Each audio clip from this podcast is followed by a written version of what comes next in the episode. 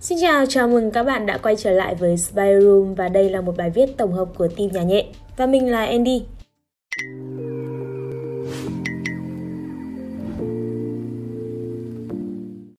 Ngày xưa ngày xưa khi các vị thần cho vua Midas một điều ước, ông ấy đã ước mọi thứ mình chạm vào đều biến thành vàng.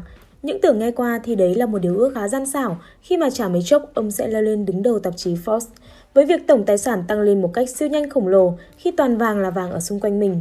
Midas đã vui mừng biến cây thành cây vàng, tảng đá thành tảng đá vàng, thậm chí là biến luôn tòa nhà thành vàng. Thế nhưng mà đem cho người đàn ông suýt nữa đẹp trai nhất thế giới đó là giờ đây đồ ăn của ông ta cũng biến thành vàng nốt. Và đáng tiếc là hệ tiêu hóa của ông ta chưa kịp tiến hóa để tiêu hóa được vàng. Ông ta bắt đầu tuyệt vọng và ôm lấy con gái của mình để khóc lóc. Ôi thì khốn nạn, con gái ông ta cũng biến thành vàng luôn.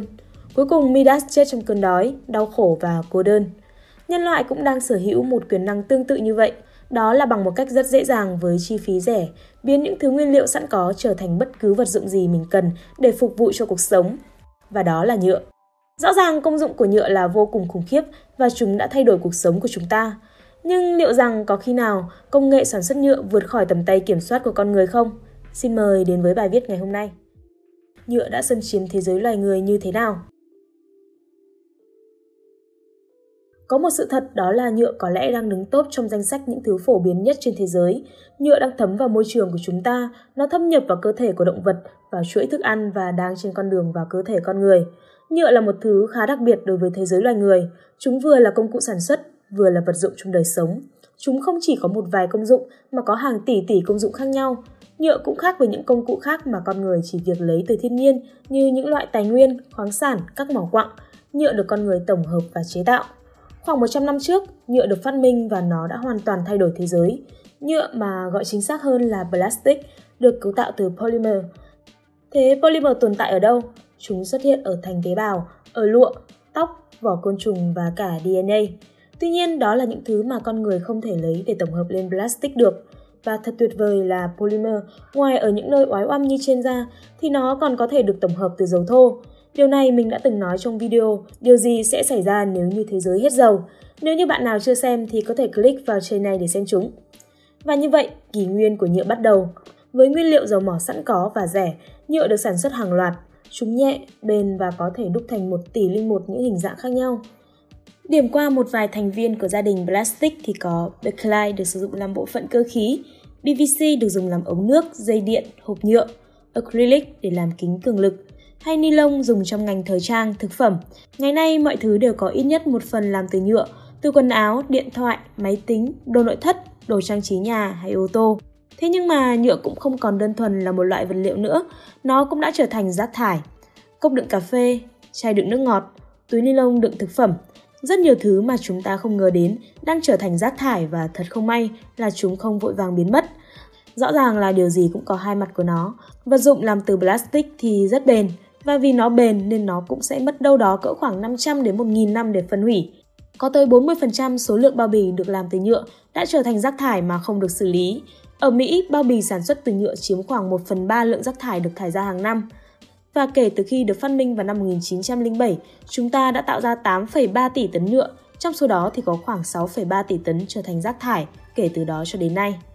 Trong số đó chỉ có 9% được tái chế, 12% bị đốt cháy và đương nhiên là có tới 79% vẫn chưa được xử lý. Phương án tốt nhất là tống xuống biển.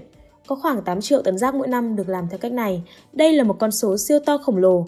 Người ta ước tính nếu như con số này được duy trì tới năm 2050 thì nó sẽ chính thức nhiều hơn tất cả số cá trong đại dương. Nhiều loài động vật biển xem đó là thức ăn và đã chén phải chúng. Theo thống kê thì vào khoảng năm 2015, gần 90% các loài chim biển đã ăn phải nhựa. Rất nhiều động vật chết đói với dạ dày chứa đầy rác. Thế nhưng đó là những sản phẩm từ nhựa mà chúng ta nhìn thấy. Còn một thứ đáng sợ hơn mà không nhiều người biết đến, đó là vi nhựa, hay còn gọi là microplastic.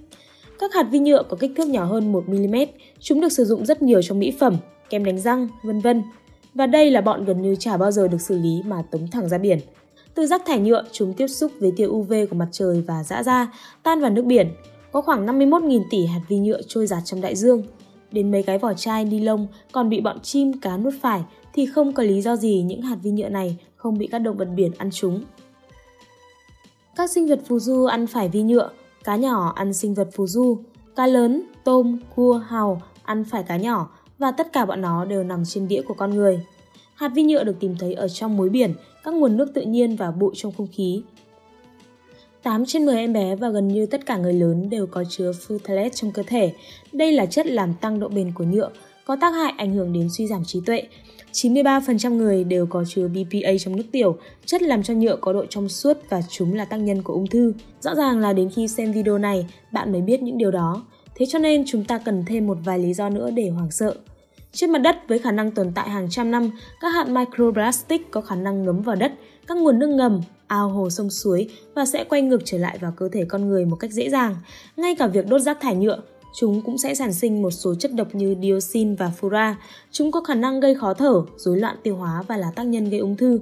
Rõ ràng là khi chúng ta lên kế hoạch sản xuất nhựa, chúng ta đã quên lên kế hoạch kiểm soát chúng. Vậy để thay đổi điều đó, chúng ta có nên cấm nhựa? Đen là vấn đề lại không đơn giản đến thế. Không chỉ có nhựa làm ô nhiễm môi trường mà một số sản phẩm thay thế cho nhựa mà ta sử dụng còn làm ô nhiễm môi trường cao hơn theo một con đường khác.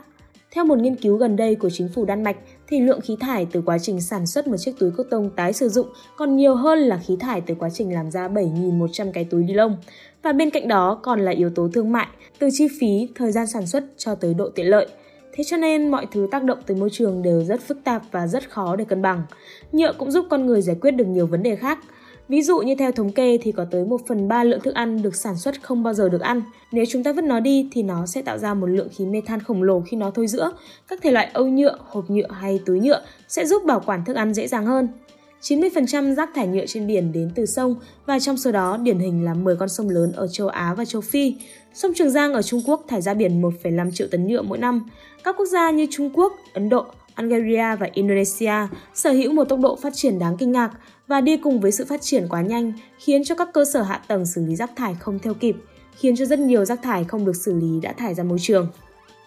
Thế giới vẫn đang không ngừng tìm kiếm và chế tạo ra các loại vật liệu có thể thay thế được nhựa, nhưng cũng giống như dầu mỏ, để thay thế được chúng là tương đối mệt mỏi và cần nhiều thời gian. Tuy nhiên, nếu chúng ta không hành động, chúng ta sẽ giống như Vumidas sẽ được sống trong một thế giới toàn là nhựa. Mọi thứ xung quanh đều bị nhiễm nhựa, từ nước uống cho tới thức ăn, thậm chí là cả cơ thể chúng ta. Như thường lệ, nếu thấy video này hay, hãy tặng chúng mình một like, một share và một subscribe nhé. Nếu có điều gì chưa thực sự hợp lý, hãy comment ở phần bình luận bên dưới nhé. Còn bây giờ thì xin chào và hẹn gặp lại.